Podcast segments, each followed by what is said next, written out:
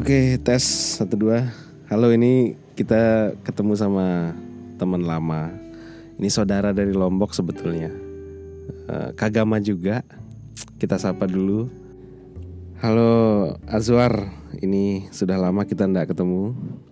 Gimana kabar sekarang, Bro? Alhamdulillah kabar baik bisa dan senang bisa kembali ke Jogja dengan segala kenangan manis dan pahitnya di Jogja. Ya, jadi tadi ini sebetulnya pertemuan yang tidak terencana dari Jojo hari. Tadi sekitar sore kalau nggak salah ya, saya ngechat Ya, eh, sorry sorry. saya ngechat. Dari Purworejo. Azwar lihat statusnya lagi belah-belah duren di Purworejo. Oh, ini harus kita ajak ketemu ini. Ngopi-ngopi kita di tempat biasa di daerah Gejayan ini dekat Kanisius, enak tempatnya. Oke, eh, ngomong-ngomong sudah berapa tahun ya? Luar eh, lepas landas dari UGM? Eh, saya lulus S1 2017 terus itu masih di Jogja dulu kerja di kampus. Kemudian 2018 awal lanjut studi di S2 di tempat yang sama di Pisipol sampai wisuda di Januari 2020 dan Februari 2020 eh, meninggalkan Jogja menuju Balikpapan Kalimantan Timur Balikpapan ya. Eh, kita di sini tidak akan menyebut nama instansi ya. Oke. Artinya kita sharing-sharing aja. eh, jadi kalau di podcast audisi ini sebetulnya topik besarnya filsafat gitu kan. Siap. Tapi kan ini bisa menjadi filosofi sebagai way of life lah kan. Siap. Jadi kita sharing-sharing artinya eh, backgroundnya Azwar, pendidikan S1-nya apa, ntar mungkin bisa kita gali-gali. Eh, karena pendengar di sini random, bro. Ada yang kemudian mendengarkan podcast ini kemudian masuk jurusan filsafat ada. Masya Allah. Jadi itu salah satu yang cerita dikit ya. Jadi podcast ini saya iseng-iseng bikin dari 2019. Itu pas kita masih S2 ya, masih kuliah. Iseng-iseng kemudian vakum setelah 2020 vakum kan. Nah, 2022 tiba-tiba ada mahasiswa, saya lagi ngajar kan. Ini Mas Odi yang podcast audisi ya gitu. Oh ya kenapa? Nah dia ternyata dengerin podcast audisi Masya pas masih Allah. SMA. Nah itu yang kemudian, uh ternyata keisengan ini juga ada gunanya gitu. Dan teman-teman banyak dulu sempat sih ada juga dulu pendengar gitu ya yang tertarik dengan filsafat. Tapi belakangan ini memang saya lebih mengarahkannya ke ya ada juga eh, episode yang mengulas perjalanan hidup gitu ya. Nah, dulu ini ngomong-ngomong kita sama-sama dari Lombok ini ya. Pendengar podcast audisi, saya dan Azwar sama-sama dari Lombok. Kita dibesarkan dari di kultur keluarga Sasak, suku Sasak ya. Dan bahkan satu desa, meskipun desa. saya tinggalnya nggak di desa Lendang Nangka ya, tapi saya kecil di situ, Bung. Kita dulu TK barengan kan, TK. Kemungkinan Kemungkinan barengan. pasti barengan. Dulu saya sempat soalnya TK di Lendang Nangka sama almarhum Fahmi itu dulu. Iya. Ya, ya kan? Mm-mm. Terus Nanta inget? Nantan. Iya kan? ya. Sekarang kemarin juga udah nikah juga. Iya, jadi barengan. Ini kita masih satu circle lah. Iya. Terus eh, SD Dan- tentu kita ndak bareng kan. Mm-mm.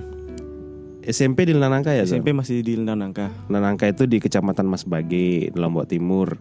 Kalau SMA baru SMA keluar. keluar, ke kota Mataram lah. Masih di Lombok. masih di Lombok. SMA berapa di Mataram? Kebetulan alhamdulillah dulu di SMA 1 Mataram. Oh, sama, kita beda beda kota aja. Beda kota. Ya ngomong-ngomong memang SMA-nya Azwar ini SMA ya ibaratnya terfavorit lah di NTB gitu ya. Oke, singkat cerita. Dulu S1 ngambil apa? Eh, S1 kebimbangan sebenarnya itu tidak sengaja ya karena kecelakaan juga di SMA pengen punya mimpi untuk bisa di UGM gitu. Oke. Jadi eh, browsing-browsing ketemulah namanya jurusan Pembangunan Sosial dan Kesejahteraan di Fakultas Ilmu Sosial dan Ilmu Politik UGM gitu ya. Saya eh, singkat cerita di SNPTN coba untuk memilih itu dan alhamdulillah eh, dapat di jalur SNPTN ya? Dan menjalani kuliah sekitar di situ dengan ya Berapa dengan tahun? nano-nano lah. Nano-nano lah ya. Ya, Akba, eh, Azwar ini aktivis loh. Kalau tahun salah ya. kuliah alhamdulillah sekitar 3,6 ya di ijazah ya. 3,6 mau sama lah kita ya. Ya. Oke, eh, kalau bersebelahan bukan bersebelahan ya kampus kita. Tapi Bertetangga. satu masih satu Satu rumpun. lah. Jadi dia di Visipol, saya di filsafat dan pas S1 dulu kita sering ketemu nggak ya? Agak jarang ya. sih. Dulu Azwar aktif di Pramuka kalau nggak salah. Eh, saya dulu S1 ikut tujuh organisasi sih. Nah boleh itu disebutin. Yang pertama Mas di tingkat departemen di jurusan dulu ya istilahnya itu di keluarga mahasiswa pembangunan sosial dan kesejahteraan Visipol UGM. Kemudian juga di tingkat fakultas di eh, pernah di Dewan Mahasiswa eh, Dema Visipol, kemudian di Jamaah Muslim Visipol. Kemudian di tahun 2015 itu menjadi wakil di Majelis Mahasiswa Visipol.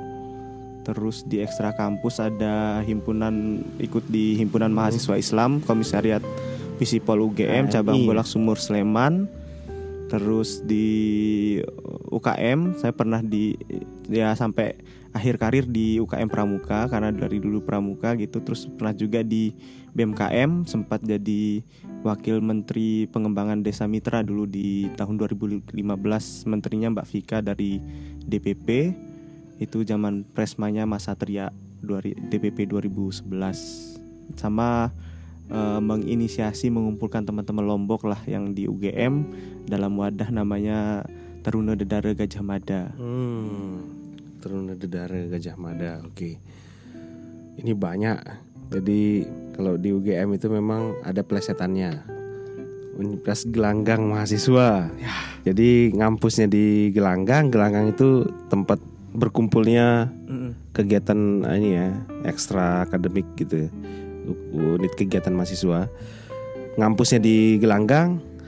Terus eh, UKM-nya di UKM-nya di kampus fakultas. ya di fakultas Ya. gitu ya banyak gitu kejadian jadi dan memang kalau di lingkungan kampus eh, mungkin sering kita dengar orang ngapain kamu ikut-ikut gitu ya belajar aja kejar IP- IPK sampai mentok gitu ya. sebetulnya karakter kita dibentuk di situ nggak Eh, bener nggak tuh Iya, eh, sebenarnya saling melengkapi ya. Eh, terlalu overlapping terhadap dunia aktivisme juga tidak baik karena eh, bekal-bekal akademis itu juga penting untuk kita pribadi dan di kita implementasikan lagi di organisasi gitu. Jadi ya harus balance lah dan ya di posisi saya kuliah satu dulu saya juga co- mencoba untuk membalancekan itu tapi ya mayoritas lebih banyak di organisasi lah waktunya gitu. ya eh, satu kata kunci yang saya dapatkan dan saya menyesal karena ndak ikut kayak gitu-gitu ya. Jadi kalau Akba, eh, kalau Azwar dulu eh, aktif kalau saya kupu-kupu kuliah pulang kuliah pulang. Tapi kupu-kupunya tapi aktifnya di teman-teman ini teman-teman sasak dulu. Mm-mm. ada acara sasak days gitu kan. Ya musik gitu kan. Nah kita dapat relasi ternyata di lingkungan-lingkungan seperti itu. Dan bahkan kenapa saya bilang menyesal? Karena terlambat. Ketika sudah semester akhir baru saya gabung sempat dulu ya ngeramein ngeramein senat dulu. Senat KM UGM itu pun nggak paham apa-apa cuman ngeramein aja. Ternyata luar biasa ya eh, manfaatnya aktif di luar itu. Kita kenal dengan banyak orang dapat relasi ya syukur-syukur da- dapat relasi politik kan. Iya. Oke nanti kita gali lagi kenapa dulu ngambil PSDK Iya, seperti cerita awal tadi, awalnya iseng-iseng karena nggak tahu Hmm. eh, ini ya PSDK ini apa sih? Itu kan sebuah makhluk yang apa gitu, dibilang sosiologi bukan, dibilang ekonomi bukan gitu ya. Tapi alhamdulillah selama berproses kuliah, jadi eh, bisalah kita paham apa sih itu PSDK secara filsafatnya di, di sisi ontologi, epistemologi dan aksiologinya gitu kan. oh sedap Karena kalau secara general PSDK ini gabungan ini ilmu asli Indonesia eh, yang diciptakan oleh namanya Profesor almarhum Profesor Dr. Harjono Raden Harjono itu mantan uh, dekan Visipol yang sangat legendaris. Beliau tahun 50-an itu melihat ada gejala uh, masa penyakit masyarakat di masa pasca kemerdekaan ini yang uh, tidak bisa diselesaikan dengan ilmu-ilmu barat. Jadi berpomu, berpikir dan berpomula, berpomulasilah beliau-beliau dengan Prof Harjono bersama dengan para pendiri-pendiri itu untuk hmm. uh, menciptakan ilmu sosiatri namanya ilmu yang uh, bisa bagaimana ilmu ini bisa uh, didesain ditaruh di dinas-dinas sosial dinas-dinas uh, ketenaga kerjaan dan hal-hal pekerjaan-pekerjaan sosial di pemerintahan untuk mengisi pos-pos itu itu uh, dasar pendiriannya uh, eh, PSDK, PSDK di tahun 50-an gitu. Kepanjangannya apa PSDK? Pembangunan Sosial dan Kesejahteraan. Kalau dulu itu di tahun 2011 ganti nama. Sebelumnya namanya Ilmu Sosiatri tadi yang dari tahun 50-an hmm. uh, digodok oleh Profesor almarhum Profesor Dr. Harjono itu untuk menyelesaikan masalah-masalah sosial di negeri ini, menciptakan birokrat-birokrat yang mampu uh, meng apa ya me, memberikan solusi lah di tengah hmm. uh, gejala penyakit sosial yang ada waktu itu di tahun 50-an sampai era-era 90-an gitu. Hmm. Oke, okay. karena divisi Pol itu juga banyak ya jurusan-jurusan yang sebe sebetulnya kita orang yang bukan bergelut di situ susah membedakan. Hmm. Seperti misalnya ada MKP, manajemen kebijakan publik sebetulnya itu sama-sama mengarah ke social welfare, yeah. uh, social justice, social welfare kan? Iya. Yeah. Pengelolaan tatanan masyarakat secara kebijakan publik gitu. Iya. Yeah. Uh, apa bedanya MKP sama PSDK? Kalau MKP dia dulu kan namanya administrasi negara, hmm. berkaitan dengan hal-hal yang administratif, bagaimana hmm. uh, apa ya tata kelola negara itu bisa sesuai dengan prosedur yang baik gitu hmm. dari sisi perencanaan sampai yeah. implementasi sampai monitoring evaluasi kemudian berkembanglah dia jadi manajemen kebijakan publik yang ranahnya jelas dari namanya ya yang diurus adalah sektor-sektor publik.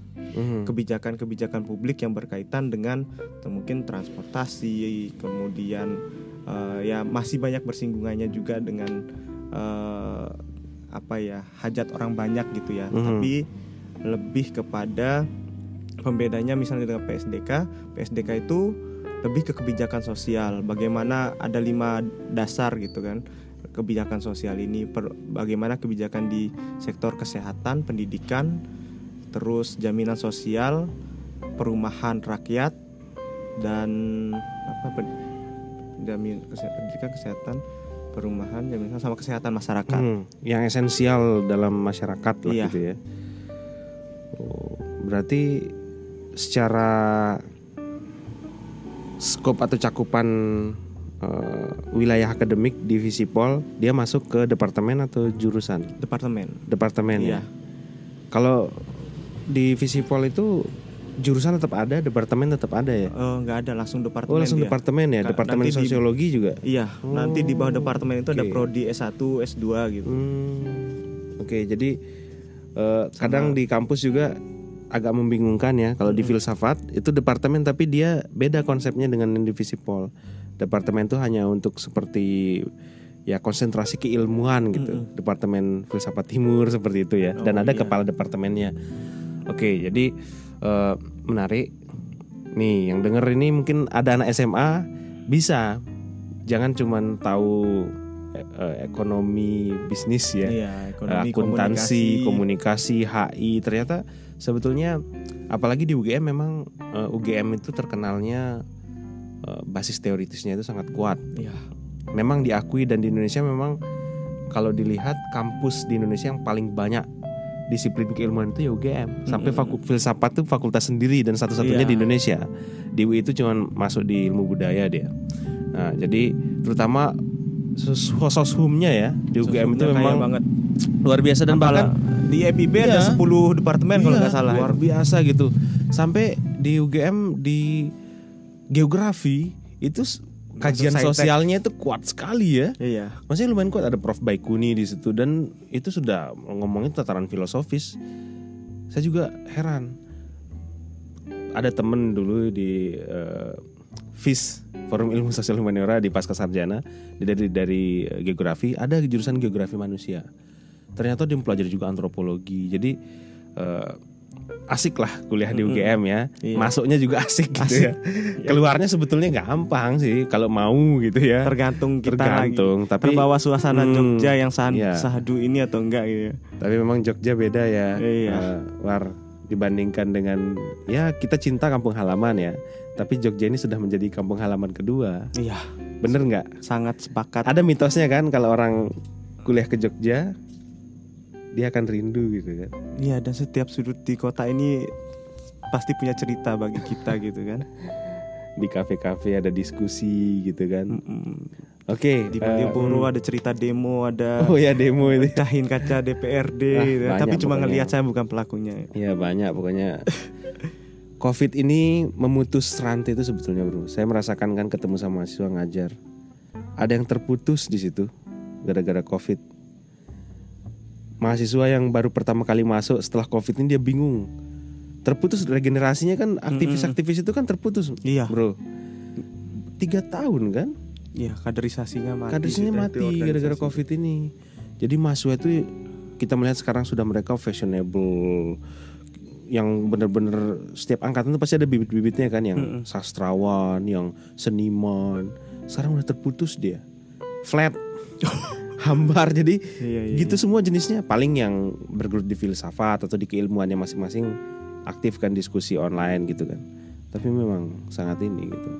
Nah ini masalah covid. Nah sekarang eh, berarti S1-nya selesai tahun 2017 iya. 17 kemudian eh, kita ulik S2 di di mana S2-nya di departemen yang sama di Yang prodi sama. S2 PSDK juga di pembangunan sosial dan kesejahteraan tapi lebih spesifik membahas eh, kajian corporate social responsibility namanya. Hmm, CSR Ya, CSR, mainstreaming CSR. oke Secara Nah, ke- sisi hmm. dari sisi keilmuan ya. ngomong-ngomong soal eh, fokus studi di S2 dulu ngangkat tesis apa?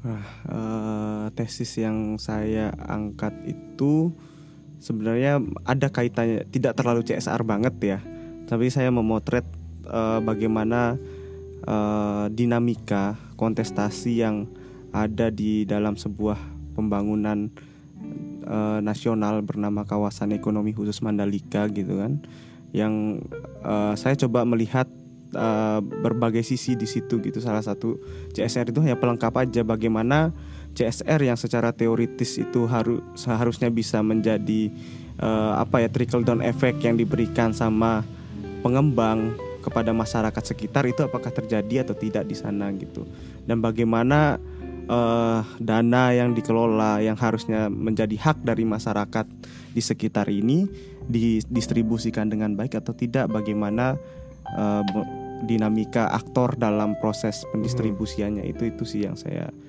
angkat di tesis saya gitu Oke, corporate Social responsibility. Nah, ngomongin soal tanggung jawab itu kan kalau di filsafat kaitannya sama ethics ya, iya filsafat moral. Itu kaitannya dengan moral decision ya, Mm-mm. keputusan moral seorang pemangku kebijakan publik. Eh, pengalamannya Azwar karena sekarang eh, juga bergelut di bidang itu ya, Ya. di pekerjaannya. sedang mengempirikan teori yang sudah dipelajari Oke, pak eh, mendaratkan mendaratkan kan. pikiran-pikiran langit Iya. Ideal-ideal yang sudah diperoleh di kelas, kemudian di cross check di realitas ya, di realita konkret gitu. Mm-mm. Eh, berarti sekarang sudah berapa tahun di dunia CSR ini? Eh, sebenarnya kalau bergelut dengan dunia CSR ya. Sudah hampir lima tahun ini sih. Dua tahun dulu fokus jadi researcher di masih di lingkungan lembaga penelitian di kampus. Baru setelah lulus dua menjadi pelaksana eh, di salah satu tempat di Kalimantan Timur situ. Melakukan uh, proses advokasi ke masyarakat untuk bagaimana distribusi dana yang ada dimiliki oleh korporasi ini bisa tepat sasaran dan memberikan multiplier effect yang baik terhadap kehidupan kohesivitas sosial yang ada di sana.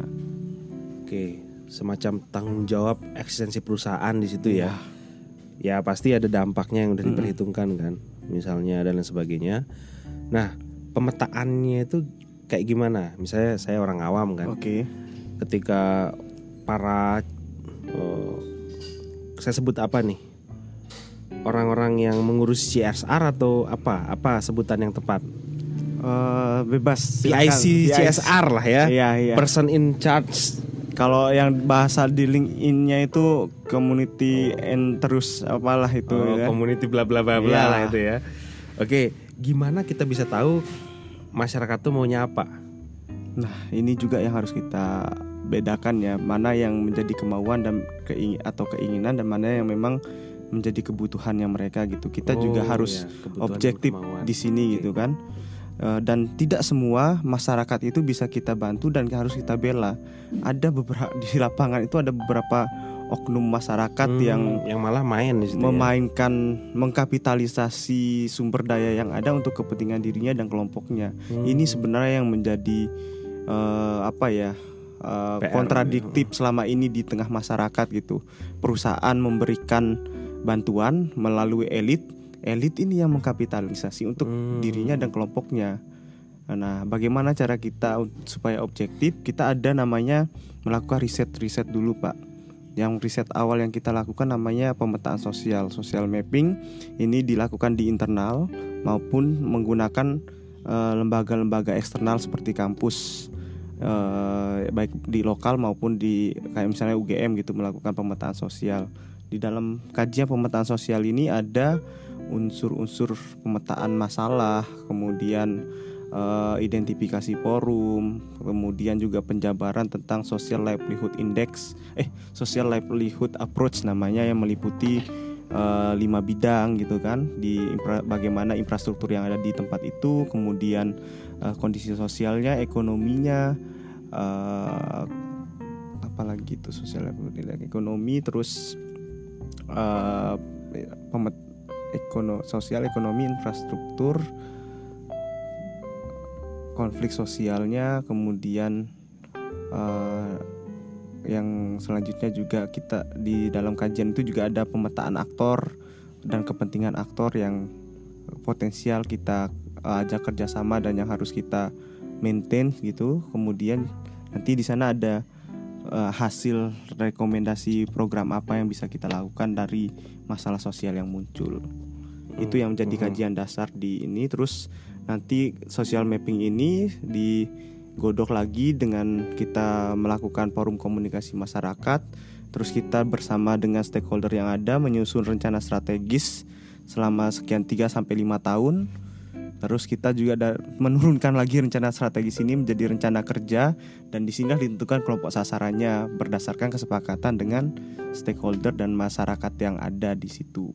Hmm, ada social mapping dulu ya. Jadi ya lumayan Hmm. ribet. Memang ini masuk ke dalam social worker ya. Iya. Pekerjaan sosial yang kemudian lebih sulit dibandingkan memperlakukan mesin. Maksudnya teman-teman di teknik misalnya berhadapan dengan mesin jauh lebih complicated berhadapan dengan manusia. Sangat complicated. Jauh kan? Sekarang Tidak A, tertebak. satu jam lagi mungkin bisa B. Belum lagi di balik itu ada berbagai macam intrik-intrik ya. Ah, ya, itu pasti. Pasti ada pretensi, ada kemudian eh, keinginan-keinginan yang ya sering kali disalahgunakan Iya. seperti itu. Nah, eh, sering-sering pengalaman aja Oke. selama berapa tahun bergulat di CSR, momen apa yang paling dalam tanda kutip itu menggelitik lah, yang susah dilupakan ketika berhadapan dengan masyarakat dalam eh, proses CSR ini. Pernah menghadapi konflik kah atau yang sejenisnya yang mengerikan atau yang bikin perang batin gitu?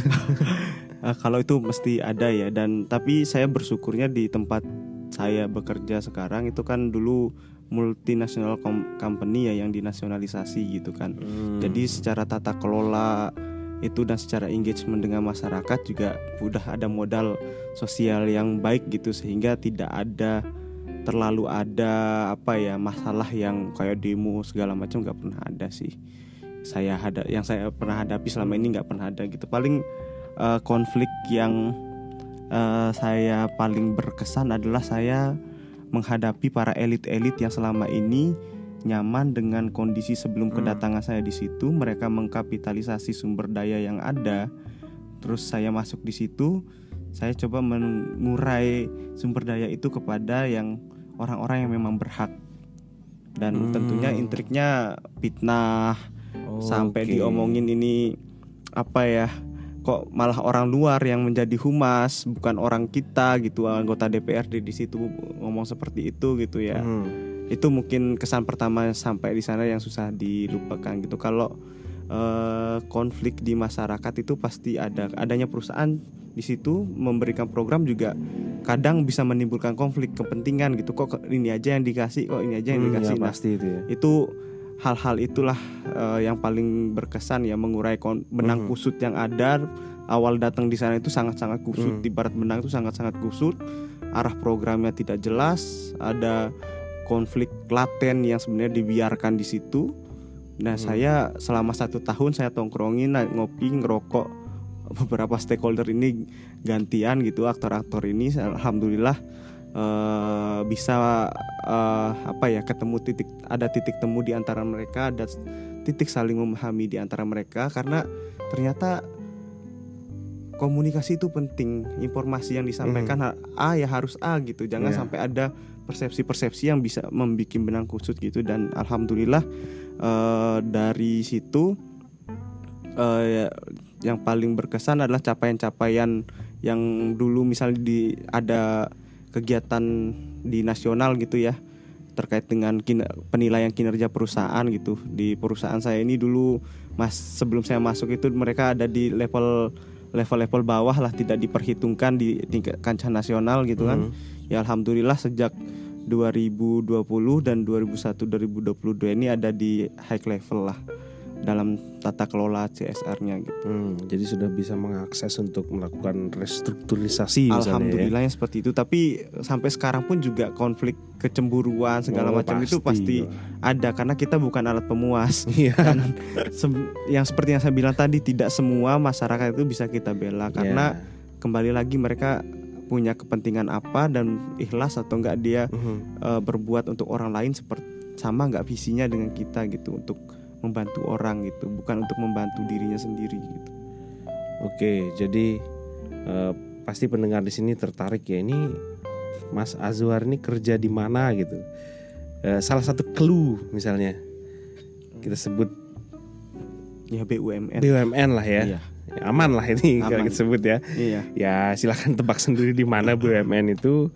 Yang jelas salah satu BUMN yang eh, besar ya dan langsung eh, persinggungannya itu langsung dengan masyarakat pasti Iya. gitu ya.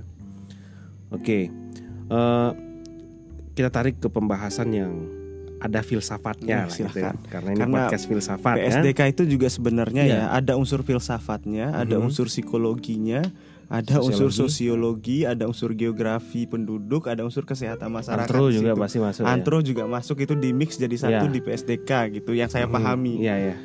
Tapi gini, ini eh, sedikit eh, komplement sebetulnya nih ya Mhm. tambahan.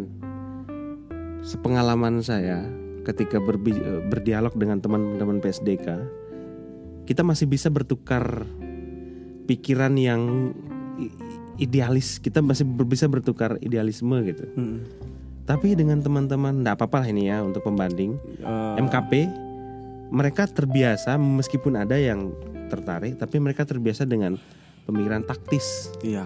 yang ya dalam konteks tertentu ya pragmatis gitu artinya sisi-sisi pertimbangan antropologis itu mereka tidak terlalu suka seperti ada teman saya dia mengambil tesis tentang eh, masyarakat Bali tapi dikaitkan dengan Trihita Karana atau apa gitu ya. Oh dibantai ditolak mentah-mentah. Tapi ada salah satu dosen MKP yang mendefend itu.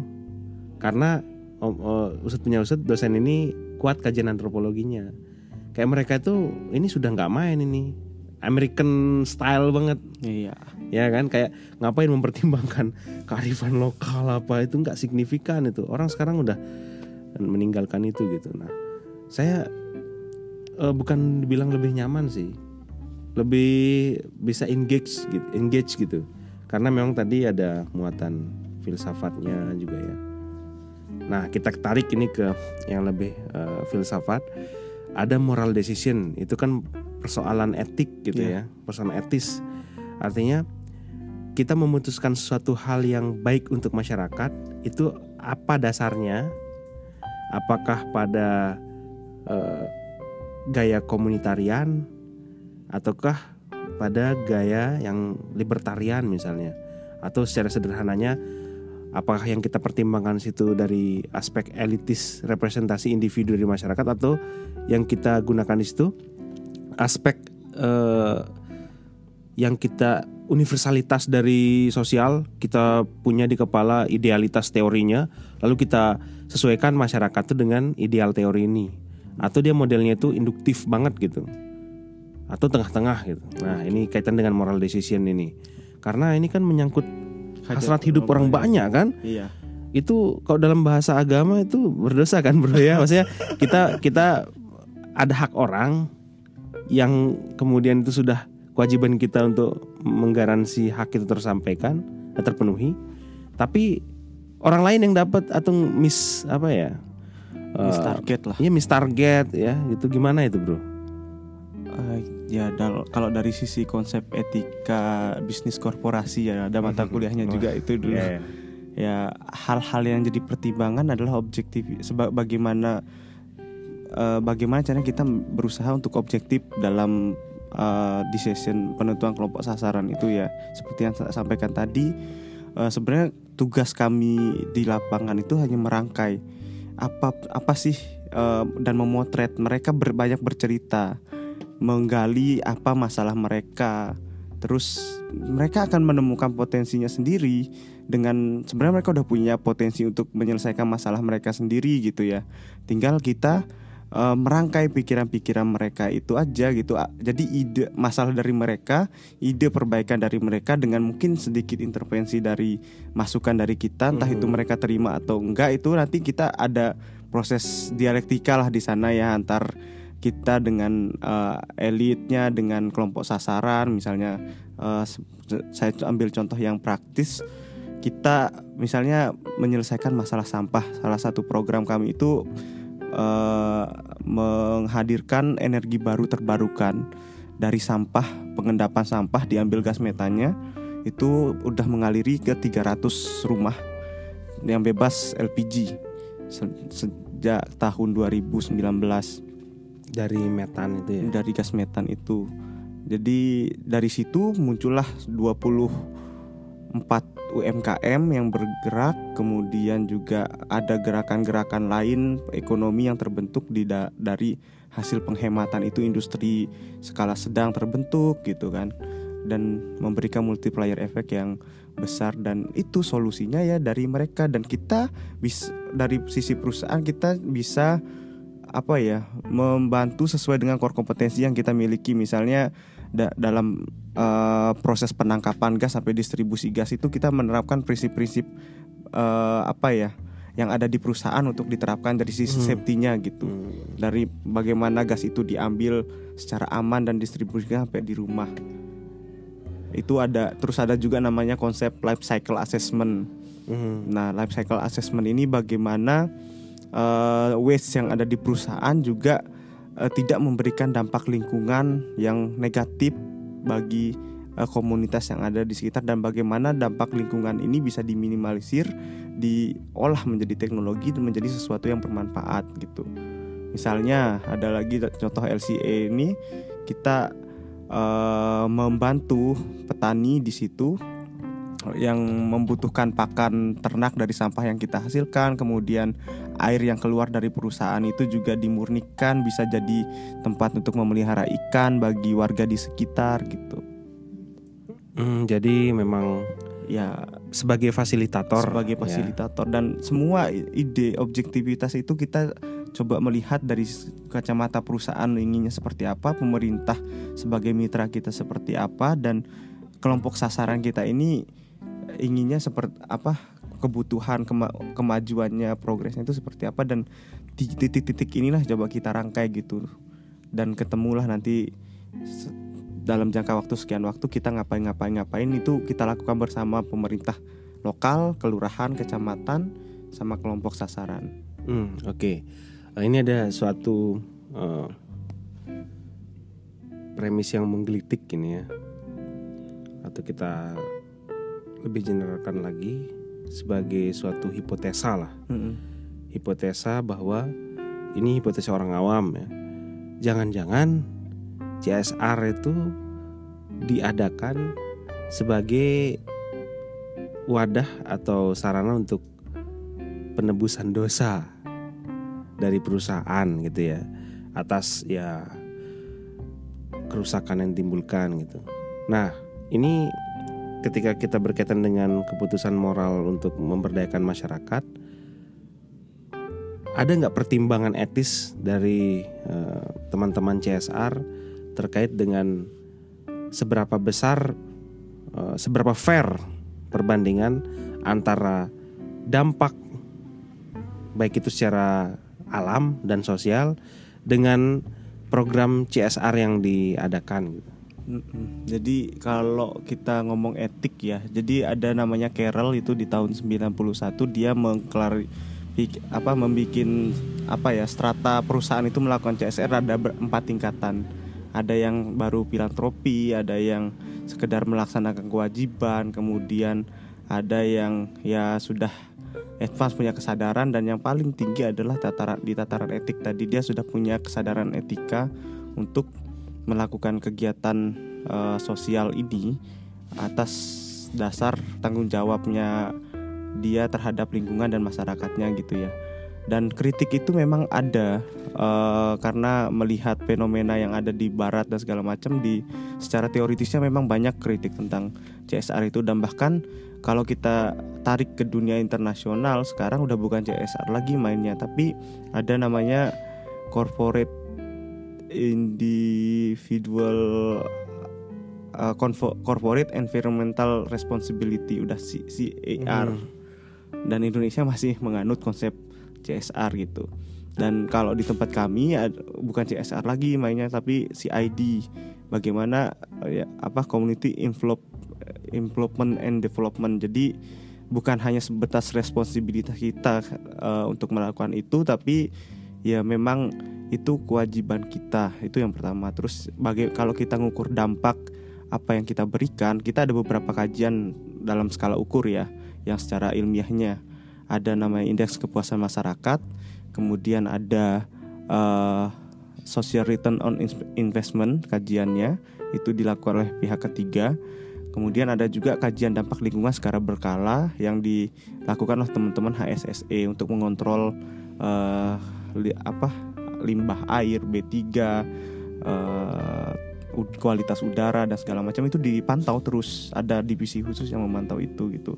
Dan hal yang menarik adalah saya ngomong di program saya uh, hasil dari IKM indeks kepuasan masyarakat yang menerima program kami itu rata-rata di angka 85 uh, 85 atau uh, kalau dikategorikan IPK itu sekitar tiga di akum laut lah di atas di atas tiga setengah lah hmm. tingkat kepuasannya gitu kan. Kalau dikategorikan ya antara amin sampai A lah hmm. dari yang kami kerjakan gitu. Ini diteliti oleh Unmul sebut nama ya ini apa? Mula, dia Mula sebagai think tank lah ya. Unikarta dan hmm. uh, juga ada lembaga-lembaga independen lain gitu yang uh, menguji itu gitu dan salah satu riset yang bisa kami jadikan bukti bagaimana impact kita terhadap masyarakat dari program itu adalah SROI tadi Social Return on Investment. Ini melakukan perbandingan berapa yang perusahaan uh, investasikan dan berapa dari yang diinvestasikan ini berkembang berkembang berkembang dan dengan aktivitas masyarakat itu dirupiahkan. Udah berapa feedbacknya ke perusahaan gitu kan?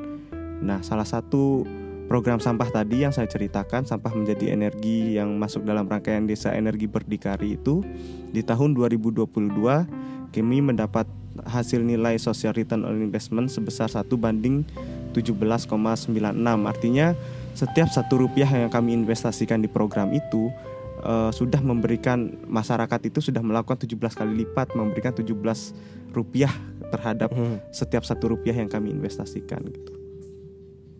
Perkembangannya seperti itu. Hmm, Oke, jadi eh, tertarik itu saya tadi tertarik sama itu pemikir yang menurut apa? Carroll. Carroll ya. Iya. Tahun 91. Masuk akal juga. Artinya ada tahapan ya. Iya. Bagi teman-teman yang meyakini ada progres moral, itu sebetulnya yang dimaksud oleh Carroll itu ya. Iya. Ternyata nggak bisa langsung ke iya. atas, harus bertahap. Di podcast terbaru Fakultas Filsafat, oh, Pak Agus Wahyudi, kepala PSP yang sekarang itu pernah eh, bahas ya tentang moral progres. Jadi dia meyakini bahwa moral itu berprogres. Nah, seperti kata Carol tadi, ya pasti ada tahapannya ya. Mm-mm. Kayak orang sholat lah, Iya. misalnya dia habis mabuk gitu ya ya dia tetap bisa menggugurkan kewajibannya tapi tidak dapat apa-apa gitu kan. Iya. ya sama lah artinya berproses gitu. Oke menarik ya ada tingkatan-tingkatan di situ. Eh, kemudian kalau di masyarakat sekitar perusahaan ini itu mayoritas eh, yang kuat itu nalar kulturalnya atau nalar teologisnya. Misalnya kan untuk pendekatan kan eh, kalau dalam kasus-kasus tertentu misalnya di Jawa Tengah pasti ya yang pertama dicekal kalau bahasa orang Jawa itu yang pertama kali didekati itu atau dipahami dulu eh, untuk pendekatan itu ya kiai misalnya kan. Kalau di sana gimana? Sama? Eh, karena lokasinya saya itu ada di masyarakat yang majemuk ya. Hmm. Karena mayoritas suku di situ ya sudah campur-campur lah antara macam-macam dari Indonesia lah gitu Hmm. kan. Jadi saat pendekatan yang bisa kita masuk adalah teologis tadi. Hmm, Jadi yang yang menyatukan ya. kita adalah teologis secara teologis gitu terus secara kebudayaan sangat-sangat rendah sih di sana menurut Hmm. saya. Paling cuma teman-teman yang transmigran aja yang Hmm. masih mempertahankan budaya asal mereka gitu. Oke, kalau pendekatannya seperti itu, eh, berarti tidak ada isu-isu tentang peral, alih fungsi hutan adat kayak gitu tuh nggak ada ya? Oh, jauh, Jauh nggak ya? ada karena saya di daerah pesisir kan. Oh, Dan. Eh, dulu eh, perusahaan itu udah beroperasi dari tahun 74 kalau nggak salah. Mhm, Itu sebelumnya dikelola oleh salah satu negara Eropa mhm. selama 40 sekian tahun di situ. Baru di diambil alih lokasi oleh itu ya. eh, oleh Indo- BUMN Indonesia. Hmm. Dan karakteristik ini menarik juga. Cara kita cara perusahaan melakukan kegiatan CSR itu berbeda-beda. Multinasional company dengan perus BUMN itu beda karena BUMN ini di apa ya terikat dengan peraturan-peraturan yang mengharuskan dia melakukan pemberdayaan masyarakat, pemberdayaan UMKM. Tapi kalau multinasional company mereka hanya sebatas menggugurkan sejauh Hmm. ini ya, sebatas menggugurkan kewajiban mereka memberikan bantuan ke masyarakat tanpa ada arah yang jelas tadi visi Hmm, misinya cuci seperti, tangan lah gitu seperti ya. apa. Ini yang saya lihat ya di lapangan gitu ya. Karena saya ber- berdampingan dengan salah satu MNC juga gitu ya. Mereka bisa memberikan duit dalam skala besar untuk sebuah eh, bantuan infrastruktur gitu, tapi sudah tidak ada fungsi monitoring, evaluasi dan eh, tujuan itu tidak bisa berlaku dalam jangka panjang Hmm. gitu. Beda dengan kita, Nggak kita punya sustain. perencanaan lima tahun. Nanti setelah lima tahun di kelompok tersebut didesain menjadi mentor bagi kelompok-kelompok Oh, lain gitu. Jadi sustain gitu. ada Nah. kelompok penggerak gitu ya. Mm. Kalau kalau guru-guru sekarang ada sekolah penggerak Ya, gitu jadi ya. ada istilahnya rantai nilai yang Hmm, terbentuk. Ada sistem keren-keren. sosial baru yang terbentuk di tengah masyarakat itu yang itu dilegitimasi oleh pemerintah melalui surat keputusan dari kelurahan, kecamatan, bahkan Hmm. sampai dinas lingkungan hidup. Keren, Di- keren. menarik sekali ini ya. Jadi menciptakan satu ekosistem yang organis di situ ya. Ya kalau Artinya lama-lama kan nanti jadi organis dia. kalau kita ambil ininya Durkheim kan Gesellschaft dan apa Gesellschaft dan Gehel eh, menci- yaitu menciptakan masyarakat Mhm. yang apa non organik lah Mhm. me- merekayasa genetis Iya, iya. genetis yang ada gitu. Ya sehingga nanti lambat laun ya mekanismenya akan berjalan gitu. ya. Oke, ini kita kupas. Kalau kita kupas tuntas bisa sampai berjam-jam. Jadi ini sedikit gambaran tentang bagaimana jurusan eh, PSDK itu, kemudian eh, Nah, CSR ya, dunia CSR seperti Iya. apa mungkin sorry hmm, sebelum oke. ditutup tidak hanya di CSR ya peluangnya PSDK itu. Oke, mana ada lagi? ada tiga kajian sebenarnya yang jalur PNS-nya ada Hmm, itu nanti ada afiliasinya ke Kementerian Sosial, ke tenaga kerjaan dan yang berkaitan dengan kebijakan-kebijakan sosial gitu mhm. di pemerintah daerah. Kemudian ada jalur eh, aktivisme di LSM, jadi advokasi masyarakat, pem- penggerak masyarakat, pemberdaya masyarakat secara independen dan yang terakhir tadi di perusahaan mendistribusikan dana CSR untuk pemberdayaan masyarakat yang tepat sasaran gitu dan lebih terkelola dengan Oke. baik. Di situlah eh, moral decisionnya ya, pertimbangan moral di mana tadi sudah diutarakan kita dapat banyak informasi apa itu jurusan PSDK, kemudian luarannya seperti apa ya serapan di dunia kerja.